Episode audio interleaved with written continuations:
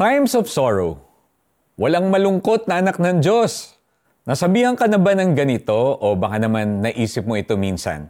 At pinilit mo iyong sarili na magmukhang happy kahit na sa totoo lang, hindi ka talaga happy. May isang karakter sa K-drama na My Liberation Notes na laging nakangiti dahil kailangan niyang maging cheerful sa trabaho niya. Dahil lagi siyang nakangiti, naging automatic na ito sa kanya. Nahihiya tuloy siya mag-attend ng burol or funeral kasi kahit sa ganong sitwasyon, hindi niya mapigilan ang reaksyon niya at todo smile pa rin siya. Huwag naman sana tayong umabot sa ganon. Lahat ng tao, Christian man o hindi, ay nalulungkot paminsan-minsan. May oras at panahon ang kalungkutan. Let us accept and acknowledge this with grace. Sabi ni Jesus, Here on earth you will have many trials and sorrows, but take heart, because I have overcome the world. Jesus does not ask us to ignore our sorrows or pretend they don't exist. He asks us to take heart, be brave or courageous in other translations.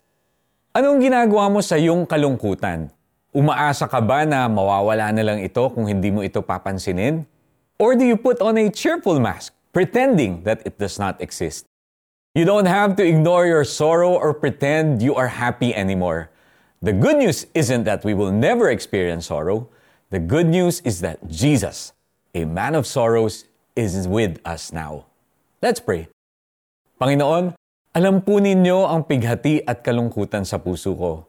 You know my sorrow and my tears. Help me to be brave as I feel what I feel and enable me to go through these trials before me. In Jesus' name. Amen. Para sa ating application, what sorrows or trials are you trying to ignore or deny? The first step of dealing with something is to acknowledge it. Afterwards, pray to God for courage and seek wise counsel to help you face and process them. Sinabi ko ito sa inyo upang kayo'y magkaroon ng kapayapaan sa pakikipag-isa sa akin. Magdaranas kayo ng kapighatian sa mundong ito, ngunit tibayan ninyo ang inyong loob Napagtagumpayan ko na ang sanlibutan. John 16:33. This is Iko Gonzalez. Have a Jesus-filled day, everyone. God bless you.